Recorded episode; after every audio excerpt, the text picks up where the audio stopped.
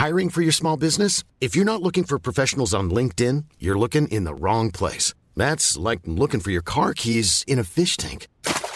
LinkedIn helps you hire professionals you can't find anywhere else, even those who aren't actively searching for a new job but might be open to the perfect role. In a given month, over 70% of LinkedIn users don't even visit other leading job sites. So start looking in the right place. With LinkedIn, you can hire professionals like a professional. Post your free job on linkedin.com slash people today. Hi, I'm Daniel, founder of Pretty Litter. Did you know cats tend to hide symptoms of sickness and pain? I learned this the hard way after losing my cat, Gingy. So I created Pretty Litter, a health monitoring litter that helps detect early signs of illness by changing colors, saving you money and potentially your cat's life. Pretty Litter is veterinarian developed, and it's the easiest way to keep tabs on your fur baby's health right at home. Go to prettylitter.com and use code ACAST for 20% off your first order and a free cat toy. Terms and conditions apply. See site for details. FM 104's Room 104 podcast with Cormac Moore and Saoirse Long. Room 104, it's Cormac here. Saoirse's off because she's lucky. Uh, you can get in touch, let us know what you're doing tonight as well. Uh, 087 That's the WhatsApp number. And uh, we're starting a new uh, a new series here um, kicking off the 1st of May. It's called Banged Up Abroad. Now, we're not talking to any Irish criminals or prisoners who, who are locked away for doing dodgy things. We're talking to just people who you might know who are Irish, usually from Dublin, who are uh, locked up and quarantined in different places around the world. And we're going to have a chat with them to see how different it is to here, how similar it is to here, and how they're managing to survive. And maybe they'll have some insights for you as well to let you know uh, how you can t- you know, keep on going and surviving the lockdown as we try and uh, make our way out of it anyway. So joining me this evening, we're very, very lucky to have this gentleman. He's based currently over in New York. He's Irish. He's from Dublin. He is an author of numerous books. He's been a TV presenter and he's a psychologist. So maybe we can pick his brain about how we can sort out our own brains in lockdown. And very delighted to welcome back to the show, Owen Fitzpatrick, sir. How are you? Not too bad, Cormac. How are you keeping me? Good, good. I like the way you say not too bad. So we can get into the misery a little bit later on. You know, there's there's some badness there, but it's not it's not too bad. Yeah. yeah. Well, I think I think um, that, that's an expression I use even when it's good, but the, the tone of voice that I'm using it right now is different to then, you know.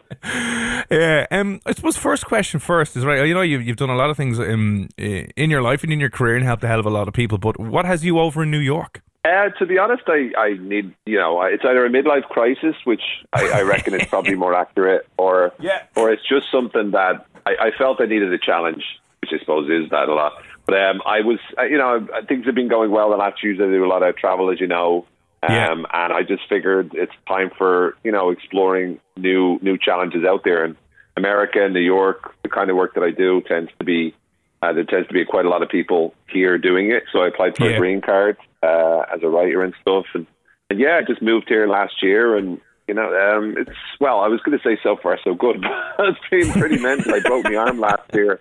I was out of commission like you know, for for a little bit, and then then the coronavirus happened this year. So it's been a quite an interesting welcome to the United States of America.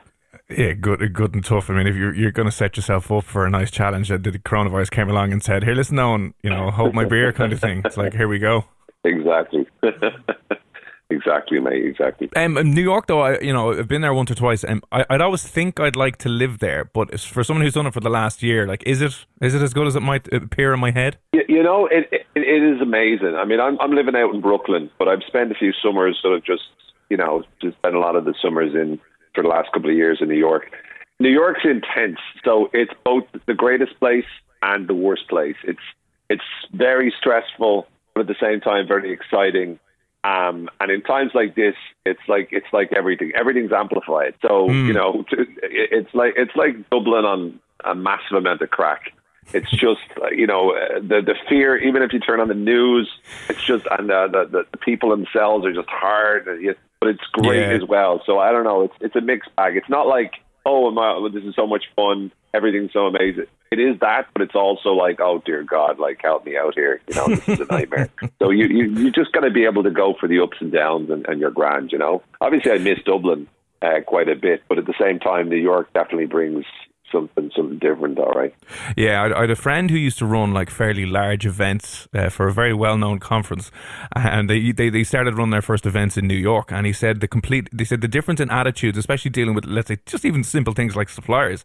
He said the Irish way would be ringing up someone, kind of going, you know, trying to be nice about it, and kind of going, here if you wouldn't mind, blah blah blah, and I need yeah. this by this date, and I need this, yeah. blah blah blah. Uh, and he organized, and he tried to organize this huge event, and and the proverbial hit the fan because apparently what he was saying is that he learned that you have to be a bit of a you have to be a bit of a dick when dealing with people like that because otherwise they won't take you seriously or otherwise they won't respect you. That you have to be nearly shouting at people, kind of going, "No, no, no, no, here, pal, X, Y, and Z. This is what you need to be doing. I'm not taking anything for. I'm not taking no for an answer, kind of thing." Ah, yeah, no, 100. percent Like, there's two two main changes that I have to make every time I go back and forth between Ireland and, and New York because I go mm. back and forth a lot to see me, me my man and stuff. So whenever I come to New York, I have to immediately remind myself to be you know, a lot sort of tougher. So if someone bangs into me, uh, like back home in Ireland, someone bangs into me, I'm like, sorry, sorry, sorry, sorry, sorry. Whereas in New York, you just have to give them a stare and get out of my way. Like there's just, you know, you have to shift in. And I've noticed sometimes I come back to Ireland, I'd be like, get out of my way. And they'd be like, going, what? And they'd be so offended. And I'm like, oh no, I'm sorry, sorry, sorry. and vice versa, you know, you get walked all over. 100%. And then a networking event, it's very funny because back home in Ireland, if you have someone promote their business, they'll be like, well, uh, you know, uh, we're we're, we're kind of doing okay. I mean, we're lucky enough to win this, and we're doing fine, and well, we hope that you're interested in what we have to do. Whereas in New York is we are the number one in this, we're the greatest in this, we're the best in this. You have to work with us, and if you wanted to, yeah. you know, it's just it's really wonderful watching the difference between them. And again, you have to switch your brain set into it because you know you can't be you can't be too confident back home in Ireland.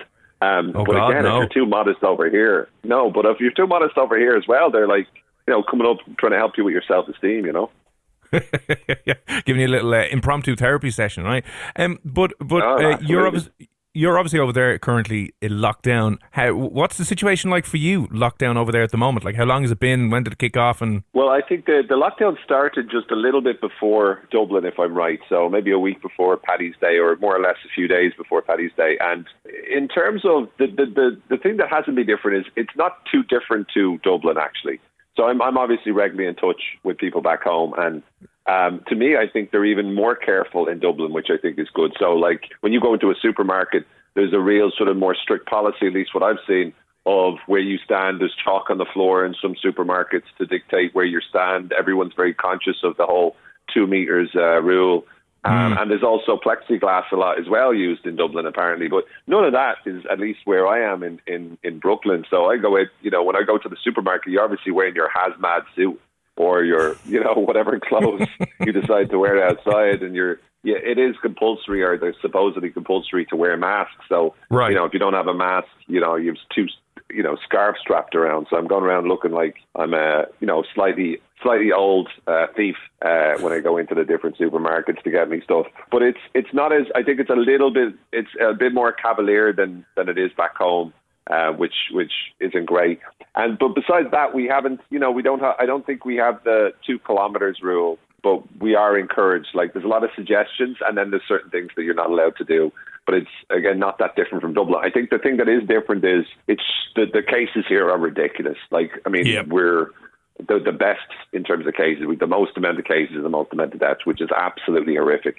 And uh, and and it's you know when it's on the news, you obviously know that your chances of having it or getting it are far more significant than pretty much almost anywhere else on the planet. So and because uh, New York is so small and clustered in, even in my area, I looked at it and there's a very high percentage of people tested positive. So you know that the, the, the risks are significantly higher here, but the but the regulations aren't. If you get me, so it's just you know if you switch off the news and you don't look at social media um, and you stay in your apartment, it's great. You know, there's no problems at all.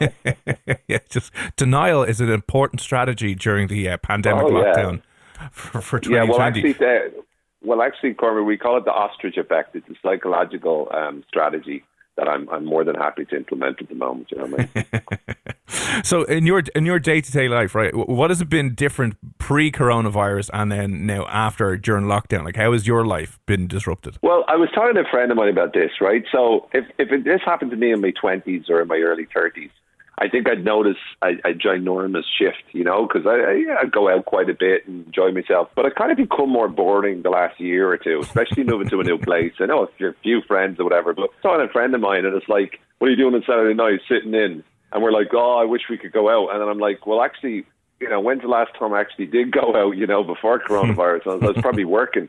So it, it, it has made a difference. What I don't like is I don't like having to stay in, and I, I don't think anyone does. Uh, but I think you know, look, it is what it is. You just got to deal with it. So I'm just constantly, um, obviously, I've lost a lot of work, lost a lot of business with regards to what I do because my job involves traveling uh, to places, usually on planes, to speak in front of big audiences. So now, now, pretty much every single part of that sentence is now defunct. it's now illegal. You're not even allowed to utter that sentence anymore. exactly, exactly. So, so now I'm I'm doing webinars. Thank God. Like, um, I've just I, I you know I don't like to use the word because I know people hate it, but pivoted or adapted to the circumstances. Um, I'm doing a lot of uh, webinars for businesses. Actually, a lot of organisations are looking for stuff on resilience and working remotely and managing virtual teams and leadership at a, at a distance. And and they're the kinds of webinars I'm, I'm putting together and creating and delivering to various different companies and banks and pharma companies and other types of business. So it's it's just about keeping me sane, just keeping a lot of work. I'm I'm not bored. I am continuously working, but like everyone, mate, you know, you have your good days and your bad days. You have days when you wake up and you go, okay, and then you have days when you wake up and you go, oh God, not again. Yeah. So I think I think it's important to cut yourself some slack as well, and that's what I try to do for myself because not easy being away from your family. It's not easy, you know, being away from friends and stuff. So you just gotta suck it up for the time being. Try to stay sane as best you can, and try to be kind. You know, we've a seven o'clock thing every every night where you go out and you you applaud the healthcare workers, and it seems like cheesy or whatever, but it's actually something I look forward to. You know, and uh, you know, I, I think it's important to try to focus on that side of things um, when there's so much heaviness in the world, you know. Uh, definitely. One of the things I wanted to ask you about, because I know you do a lot of training with things like public speaking and negotiation and sales and things like that. And, and I don't mean to go too far back into your past, because I know you've written books on uh, time management and you had your own RTE show on time management as well, right? But one of the things I'm, i just wanted to, to, to ask you about is for, let's say, leaving cert students or college students now who have just had their life smashed on its head and are told, good luck, see you bye. Like yeah. everything that they were building towards has now been completely thrown up in the air and it's all over the shop. Um, would you have any advice like how do uh, students and maybe people who are studying um, for ex- for exams whether it's school or university how do they suddenly shift to now being able to do that like at home and, and like study remotely? Well, I think first of all, I, I highly encourage everyone to recognize the, the, the possibilities that might come from this. So I'm talking quite a lot about a concept uh, that was created just a few years ago by a guy called Taleb called anti-fragile, and that is the idea that says the idea that adversity can actually make us better and stronger as a result of it. So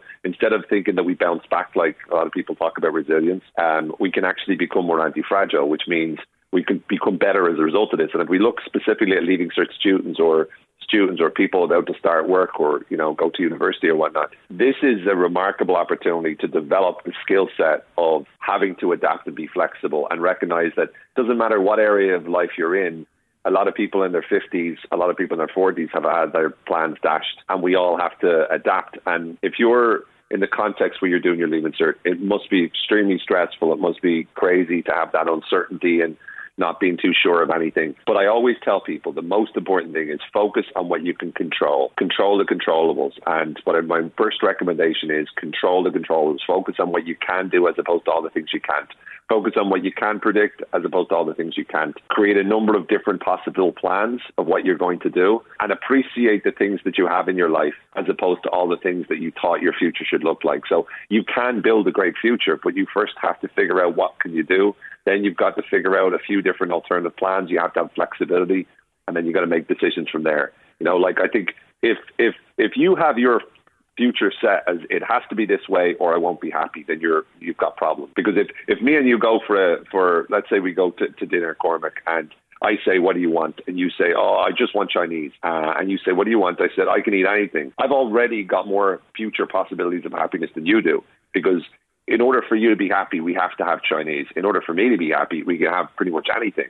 And in reality, what that leads to is it means I'm much more likely to get the results that I want. Whereas you have a fine line, you have a very, very small target that you have to hit in order for you to be happy. Mm. So what I would say is people need to, you know, rethink things and give themselves more flexibility in terms of what they want in their life, create different kinds of plans, but also remember this can make you stronger. Focus on the controllables and work through it from there. Would be my main recommendations for anyone in that specific uh, context. You know. Yeah, and I, and I think as well the beautiful the beauty here is that there's there's as Irish people there's much more things to complain about now. We we're fueled up on misery and complaining for years yeah. to come. I mean, this is gonna be yeah. perfect. I mean, I, I I love it, and and that's the thing. You know, I mean, the thing is though Uh, honestly, you know, I, I, you know, when I living in Ireland, you do get a bit sick and tired of, you know, the the shows, even the radio shows. Not, not obviously not yours, but there's some radio shows out there where they're constantly, yeah, yeah,